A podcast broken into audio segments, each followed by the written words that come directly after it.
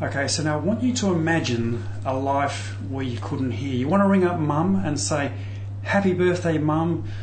You want to go to a job interview and you want to impress the people on the interview panel. You want to work.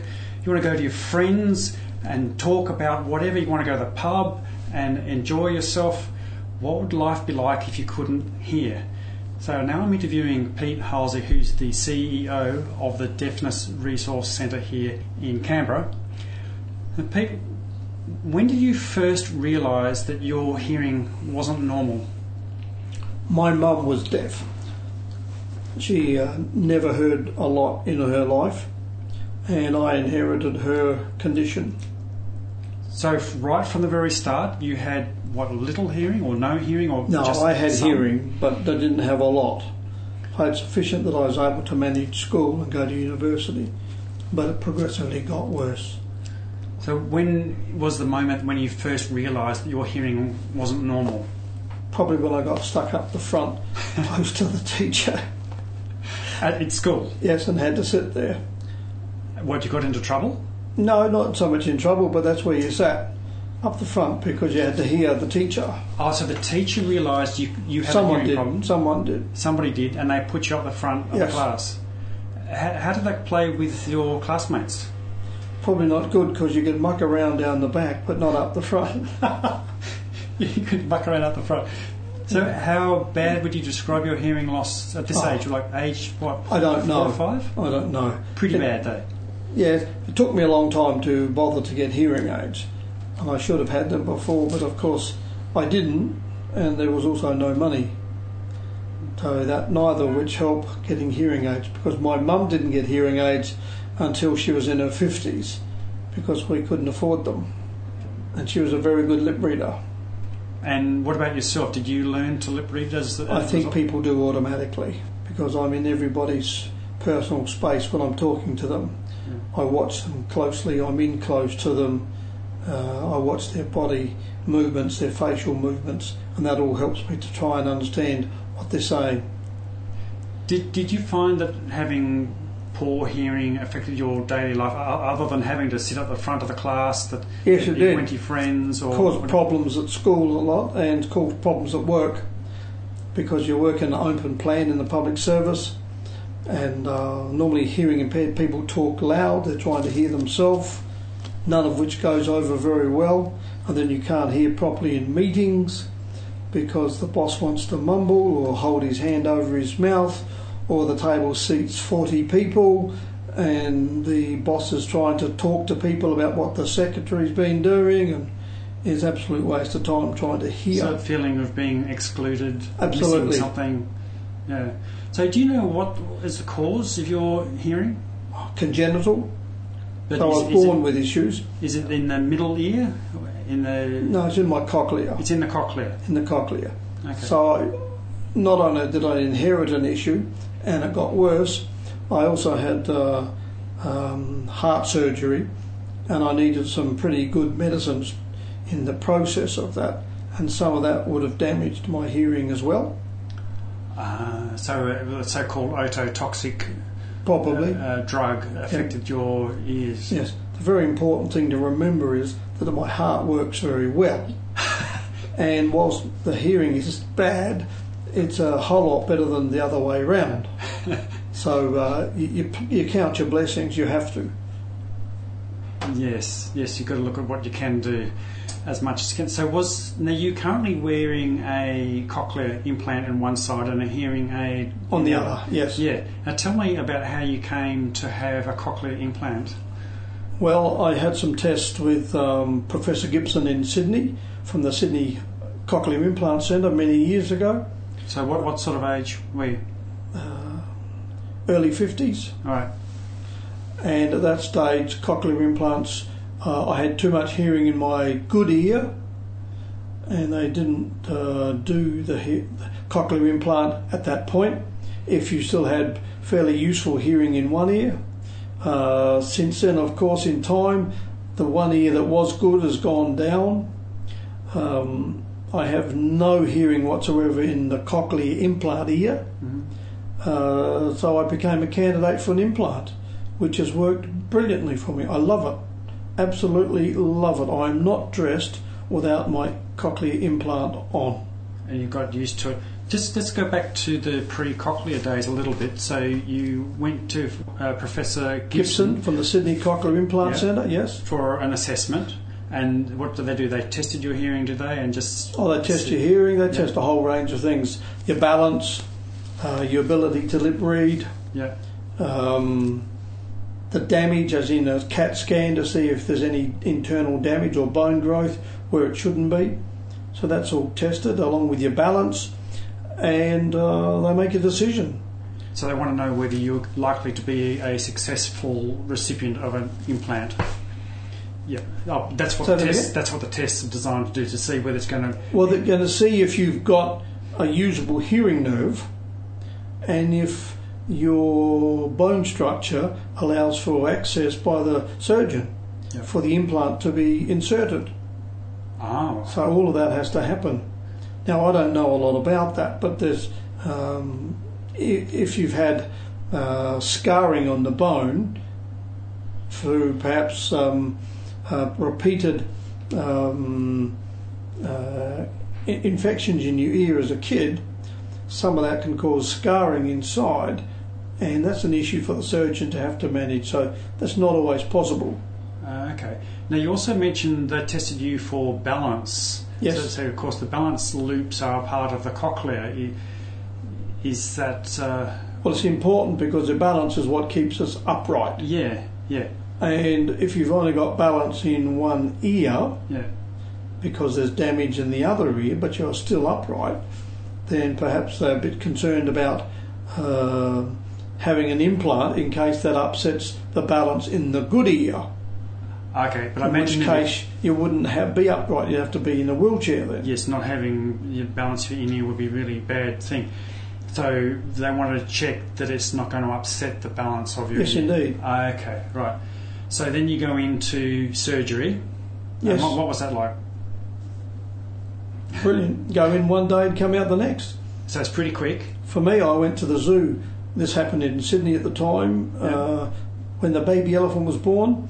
So the day I came out, we went to the Sydney Zoo, checked out the baby elephant. I sat when I needed to sit, walking down the hill, and drove home the next day.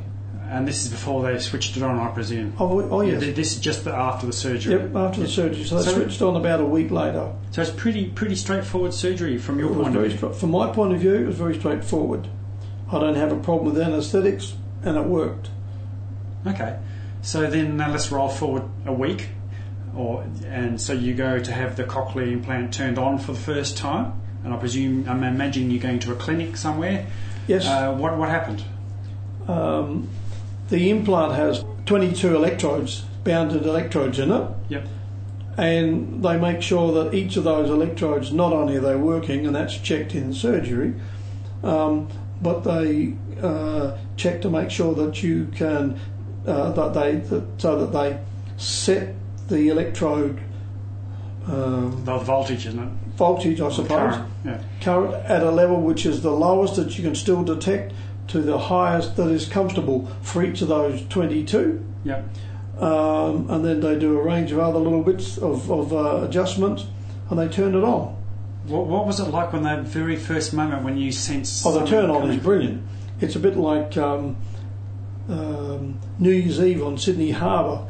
Your nerve that hasn't been uh, stimulated quite like this in so many years suddenly get all this stimulation from the, just the noise in the room and it shoots off like fireworks.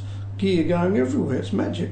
Was that disconcerting? No, because I knew so many people who already had a cochlear implant that talked about it that I understood the processes that were So you happening. knew what to expect, but did, So it wasn't didn't the problem. sounds sound foreign, strange? Yes. Suddenly, this like Yeah. was it a crackling or what? Was no, it was sounds that a lot like um, lot like a radio off station.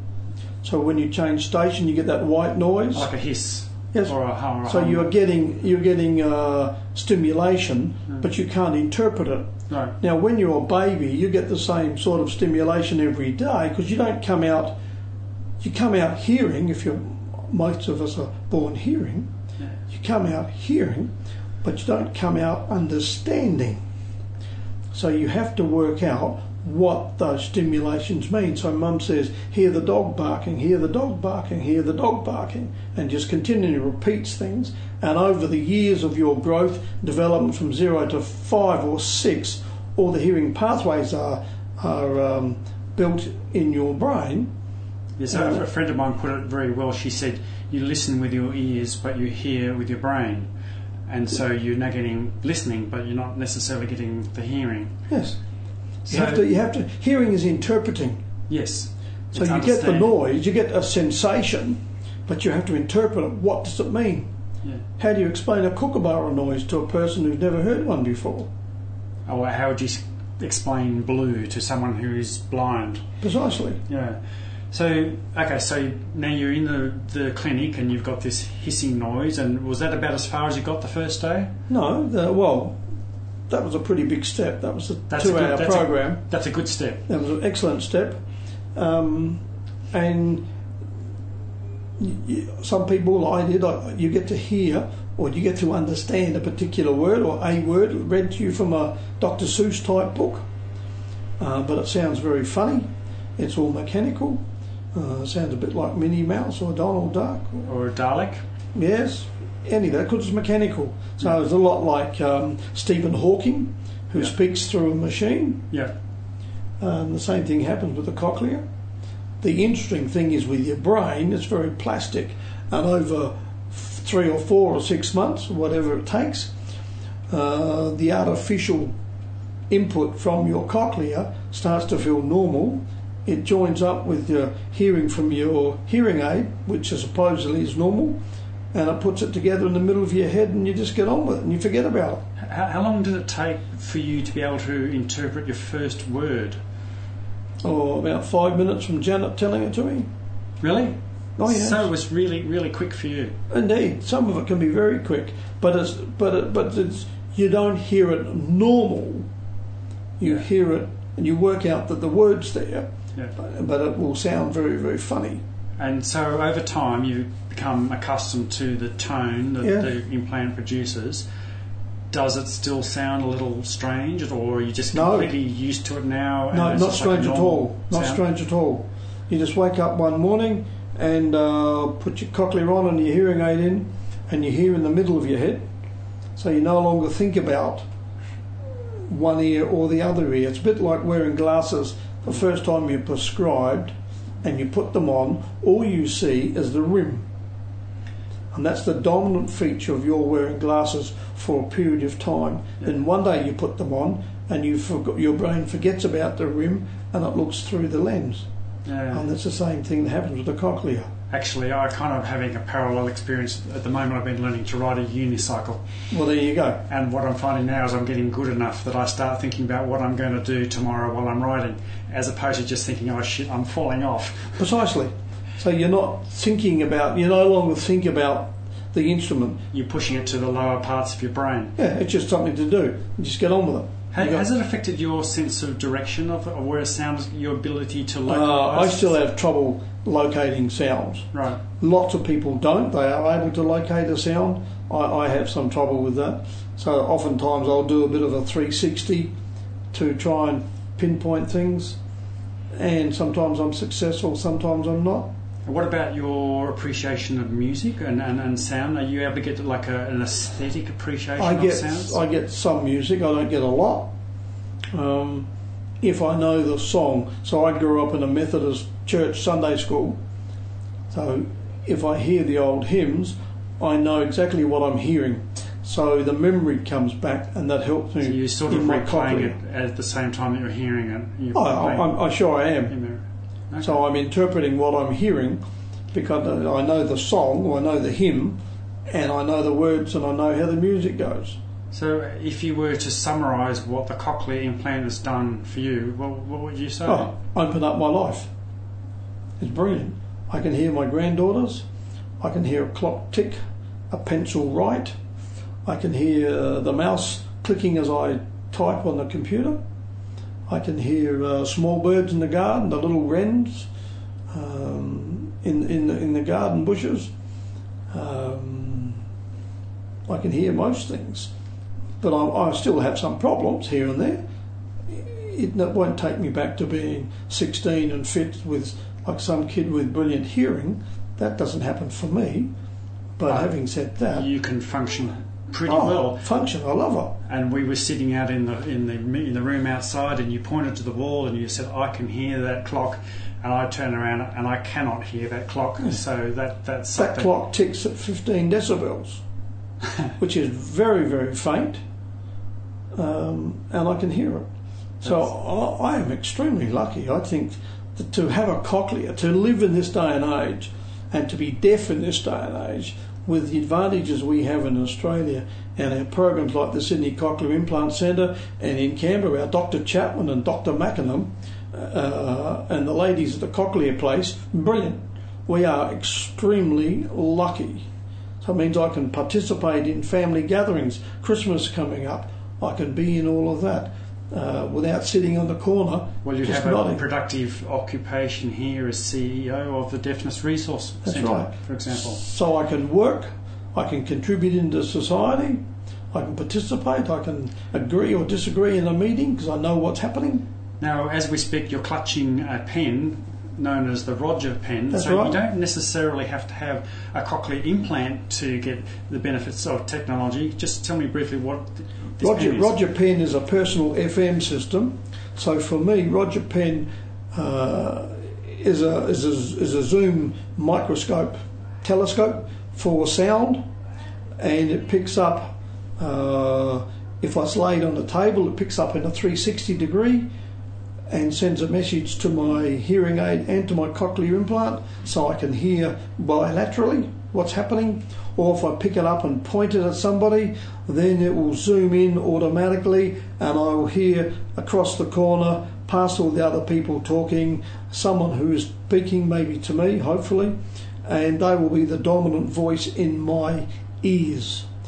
The other speakers and noise is there, but it's dampened down and it's the dominant one that I want. So the, the point of it is to give you functional hearing. That's in- right. in a- especially in a group setting where you're in Yep, a, in a group setting. or whatever. yes, Now we're at the Deafness Resource Centre here. Just tell me very briefly what, what that is. Deafness Resource Centre, we've been here a long time. We're in Holder, in the Grant Cameron Community Centre. We offer information, linkages, and capacity building for people who are hearing impaired, or are deaf, or uh, have disorders of the ear, uh, and their families for the ACT on uh, how to manage their hearing aids. On a Thursday, on every second Thursday in the month, we have a morning tea for people who are thinking about getting a cochlear implant and they get to meet two or three people with cochlear implants and they get to ask the sorts of questions that they don't necessarily ask the professional sector. So Pete, do you have any final thoughts before we wrap up? Yes, I love my cochlea and my hearing aid. If you've got a hearing problem at home or at work, come and say hello. We can give you some support which might change your outlook and your social uh, setting forever. Well, as a personal endorsement, you've helped me a lot with my own acquisition of a pen with uh, assistance from Job Access, the government-funded Yes, indeed. scheme, and that will now help me in my professional life. So thank you very much, Peter, and thank My you pleasure. to the Deafness Resource Centre. Excellent. Glad we could help.